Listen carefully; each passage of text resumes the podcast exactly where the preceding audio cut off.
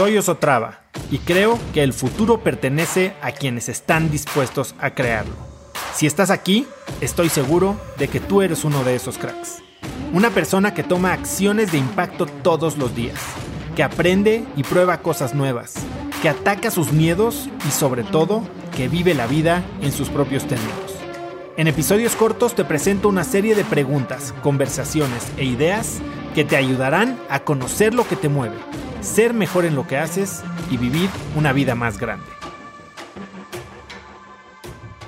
Voy a hablar de cómo crear relaciones significativas, porque si bien todos sabemos que, y más con la pandemia, ¿no? Que está difícil ahora sentirnos alejados del mundo y ya todos parece que somos como leones enjaulados y queremos salir.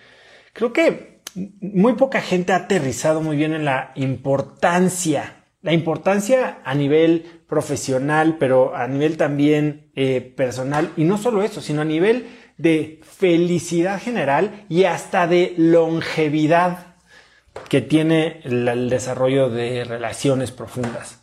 Hay un estudio de Harvard que ya lleva 80 años se empezó creo que por ahí en 1938, si no me equivoco, y, siguieron a una serie de personas dentro de la clase eh, entrante a la Universidad de Harvard, al college, y los han seguido por 80 años para determinar qué es lo que tiene más impacto en la felicidad y en la plenitud de la vida, ¿no? Y entonces a lo largo, a lo largo de estos 80 años, han traqueado en este estudio longitudinal, pues si se casaron, si tuvieron hijos, si eh, tuvieron un trabajo, si fueron ricos, si fueron pobres, si se cambiaron de lugar, si vivían en ciudades, si vivían en el pueblo. Y el, el veredicto de estos, eh, de estos estudios es que la, el factor que mayor impacto tiene en la felicidad y en la longevidad de este grupo con el que hicieron estudio es la cantidad y profundidad de sus relaciones humanas. ¿Qué significa esto? Que entre mayores relaciones o mejores relaciones humanas tenemos, más felices somos, más sanos estamos, incluso más podemos vivir. Hay veces que perdemos eso de vista y sacrificamos nuestras relaciones. Sacrificamos nuestras relaciones para trabajar más, para tener más dinero, para tener más reconocimiento. Y se nos olvida que lo que nos va a dar verdadera plenitud, lo que tiene más bang for the buck, es, es conectar. Es conectar con, con gente, con gente diferente, con gente que también quiere conectar con nosotros. Y ciertamente algo he sabido yo de eso de forma nata o instintiva, porque hay muchas cosas que digo querer, ¿no? Este, bien, dice, ¿no? Deja que tus palabras eh, se les va a llevar el viento las palabras, lo que cuenta son las acciones. La filosofía no se platica, la filosofía se actúa. Y por más que yo siempre he dicho que quiero tener mucho éxito, que quiero que me vaya muy bien, que quiero este, eh, tener este, lana y crecer y demás, al final del día creo que trato de, preocuparme un poco más por, por, cosas un poco más sensibles, ¿no? Como conectar con gente, como pasar tiempo con mi familia. Y tal vez hubo un tiempo que lo perdí de vista. Y eso me costó en términos de salud y de felicidad en mi vida. Pero cuando estudié en Stanford, por más que estuve alrededor de gente sumamente exitosa, creo que, y, tomé clases pues muy elevadas y con profesores muy picudos.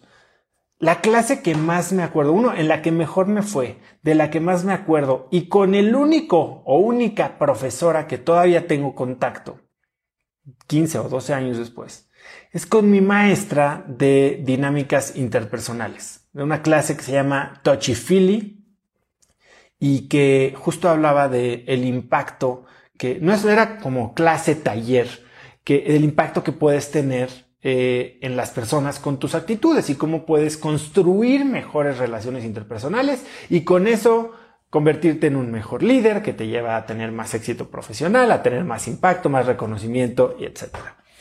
El libro que acaba de publicar, que ahorita me está preguntando Selene, se llama Connect. Y es tan importante para mí, Carol, que deberían de escuchar su episodio, Carol Robin, que va a ser, y les voy a contar que esto ni siquiera lo sabe la gente de Cracks Mastermind, va a ser mi invitada de honor a la sesión de inauguración de Cracks Mastermind. Y vamos a hablar de justo de esto, de cómo desarrollar conexiones poderosas, eh, relaciones productivas, relaciones profundas, relaciones reales, ¿no? Y justo en su libro que se llama Connect, eh, que es un libro que ha vendido pues, miles y miles de copias en Estados Unidos, habla de todo esto, de cómo, cómo desarrollar relaciones verdaderamente poderosas. Y y lo divide básicamente en, tres áreas, ¿no? Y la primera área de la que habla es que para crear relaciones profundas, crear relaciones poderosas, tenemos que conocernos a nosotros mismos, aceptarnos a nosotros mismos, a quienes somos, y entonces ser, ser absolutamente reales en quienes somos. No podemos partir de una relación, eh, crear una relación partiendo de una fachada o de un desconocimiento o de una inseguridad de quiénes somos. Porque ¿qué es lo que sucede? Cuando, cuando no estamos seguros de quiénes somos, cuando mutamos o, asumimos un personaje eh, diferente dependiendo de la persona con la que estamos. Entonces lo que sucede es que le estamos poniendo como un spin a nuestra vida, ¿no? A nuestra personalidad. Y eso se nota. Y eso hace que la otra persona también responda con un spin, ¿no? De lo que cree que tiene que ser para embonar o contrarrestar o equilibrar a la persona que estamos presentando. Cuando nosotros contamos una historia, ellos cuentan sus propias historias. Y entonces la relación empieza desde un, un punto de partida que ni siquiera es honesto, no es abierto. Otra cosa que pasa cuando no somos no estamos tan seguros de quiénes somos y cuando no nos presentamos realmente como somos. Es que cuando actuamos, fíjense esto, la gente nos percibe de cierta manera. Y cuando no estamos seguros de quiénes somos nosotros, inconscientemente nosotros reaccionamos a actuar el rol que la otra persona ha asumido de nosotros. Hay veces, y pónganse a pensar, llegan a una reunión y hay una persona que cree que ustedes son unos sangrones. Tal vez ustedes asumen esa, esa postura medio de sangrona, medio de agresiva y sin, sin saber por qué. Entonces, no tener esta seguridad de quiénes somos, no saber quiénes somos en realidad, cuáles son nuestros valores, cuál es nuestra personalidad, qué es lo que nos importa, hace que nuestras relaciones arranquen con el pie izquierdo en el sentido de poca claridad, poca eh, vulnerabilidad, que esa es la segunda parte de la que habla, y poca confianza. Entonces, uno es lo primero, lo primero es eso, es estar seguros de quiénes somos y presentarnos con lo que somos. Segundo, tenemos que ser vulnerables. Y vulnerabilidad es algo de lo que he hablado mucho últimamente, este, en el grupo de Limitless, eh, todo este mes leímos el libro de Dare to Lead. Eh, si no han visto documentales o leído libros de Brené Brown, es extraordinaria y habla de, vulnerabilidad eh, de una manera increíble. la vulnerabilidad invita a la cercanía. Cuando ponemos estas armaduras, cuando nos presentamos impenetrables, entonces la gente no nos conoce, desconfía, incluso no entiende cómo puede ayudarnos. Mucha gente está tratando de, ayudarnos y nosotros somos los que no dejamos entrar esa oportunidad. Y eso genera obstáculos para el desarrollo de relaciones. ¿Cómo podemos entonces ser vulnerables? Bueno, simplemente comunicando nuestra realidad, arriesgándonos un poco a confiar en la gente. Hay gente que dice que hay que ver para creer. Y yo te invito a que le des la vuelta a esa frase y digas creer para ver. Cuando tú crees, cuando tú confías en alguien, muy posiblemente esa persona vaya a responder de la manera que tú esperarías. Me pasa mucho con mis hijos de repente. Eh, como papá, cuando estás enojado, cuando estás llamándole la atención a tu hijo, a veces no puedes evitar decirle, eres un niño pelado eres un niño grosero, eres un niño chillón. ¿Qué es lo que está pasando ahí? Estamos haciendo lo que dije al principio, ¿no? O sea, ¿cómo nos va a responder ese niño? Bueno, nos va a responder asumiendo esa identidad que nosotros les hemos dado. Entonces, tú eres un grosero, ahora, pues ahora voy a ser un grosero. Tú eres un pelado, ahora voy a ser un pelado. Ahora soy un chillón, pues ahora voy a ser un chillón.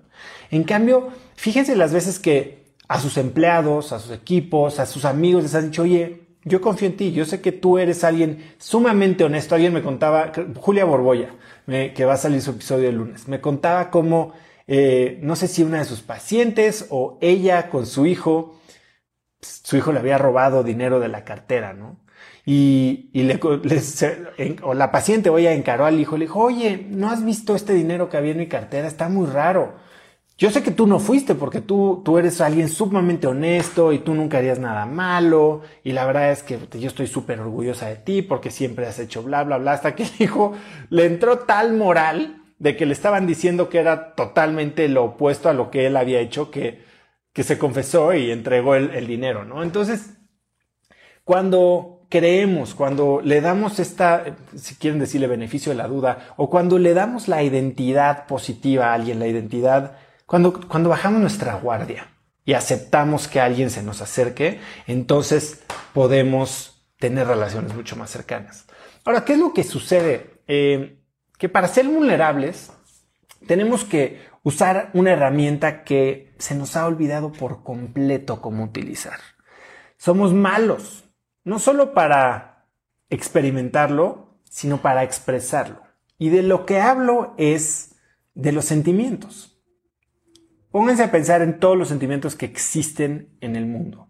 ¿Y cuántos experimentan?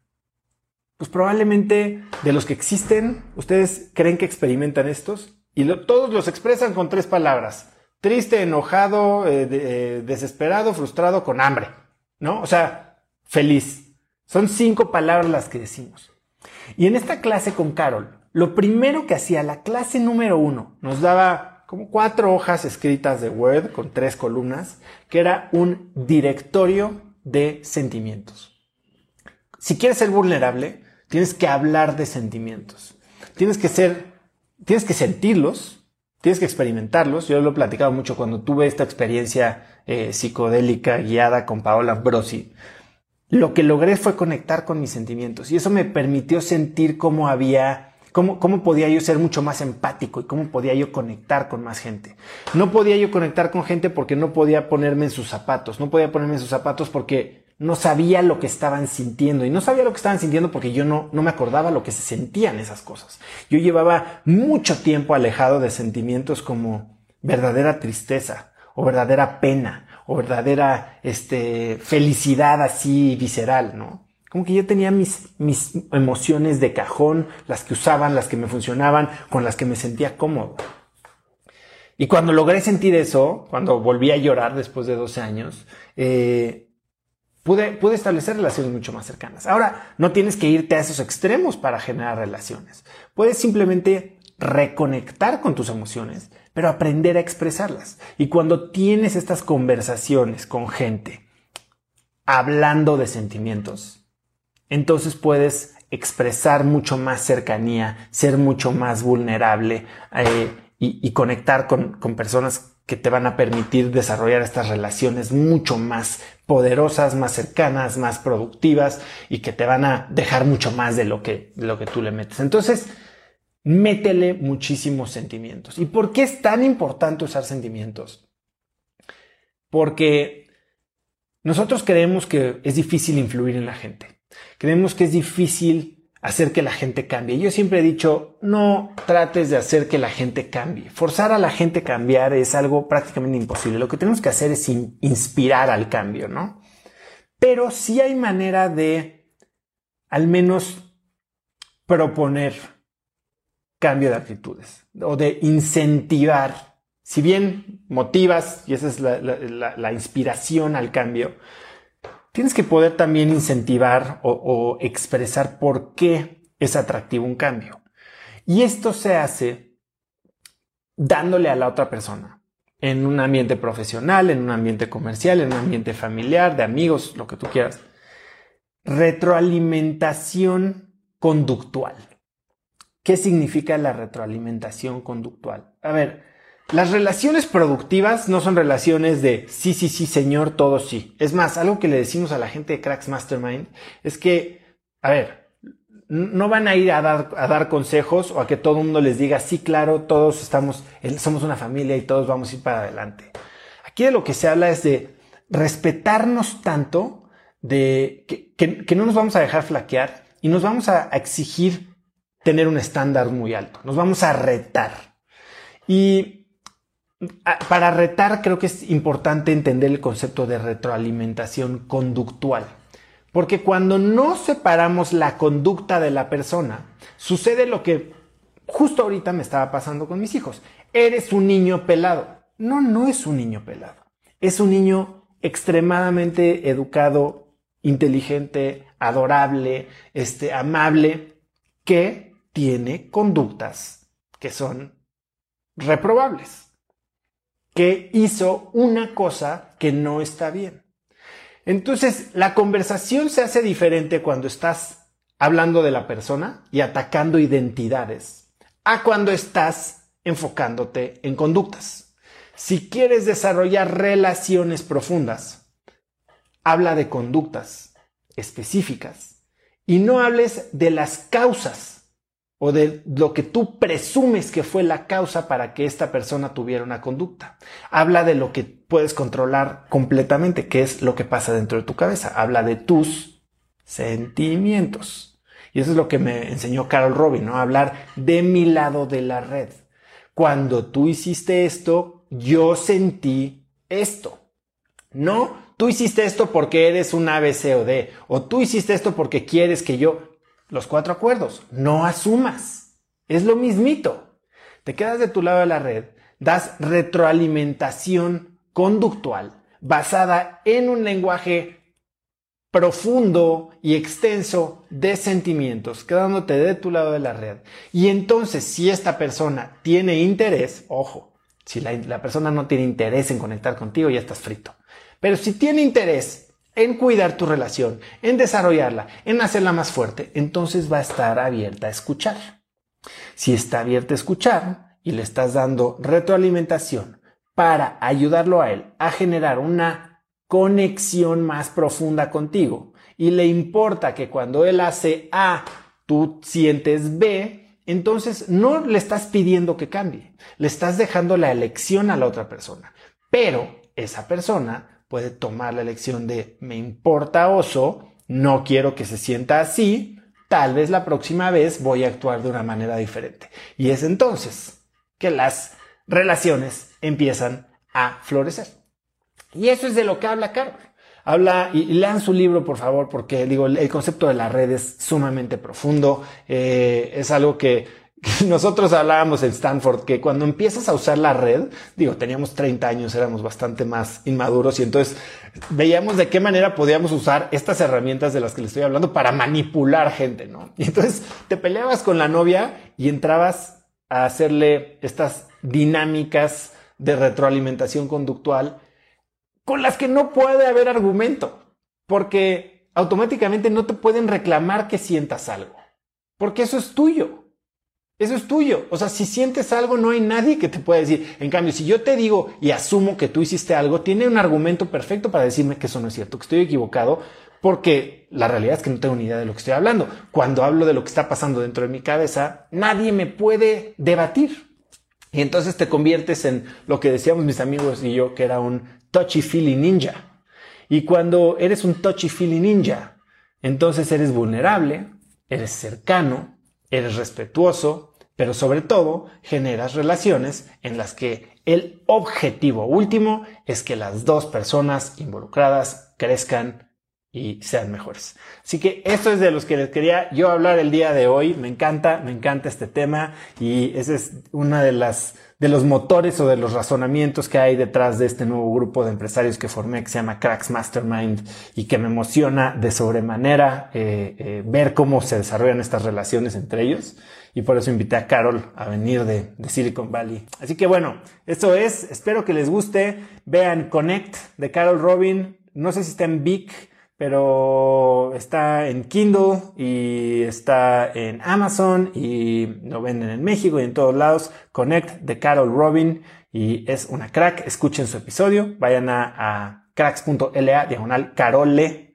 y ahí pueden entender un poquito más de qué hablo yo eh, con Carol. Conecta conmigo en Instagram como arroba osotrava y dime qué te pareció este episodio. Mi meta es inspirar a una nueva generación de hispanos a vivir vidas más grandes. Y si me quieres ayudar a lograrla, lo mejor que puedes hacer es seguirme en Spotify y dejar una reseña en Apple Podcasts para así subir en ese ranking. En tu reseña cuéntame de qué temas, categorías o personas te gustaría aprender y me aseguraré de leerlas para darte el contenido que quieres. Y no olvides unirte a mi comunidad de cracks en cracksnetwork.com es gratis y conectarás con más gente en el mismo camino de crecimiento que tú. Eso es todo por hoy. Yo soy Oso Traba y espero que tengas un día de cracks.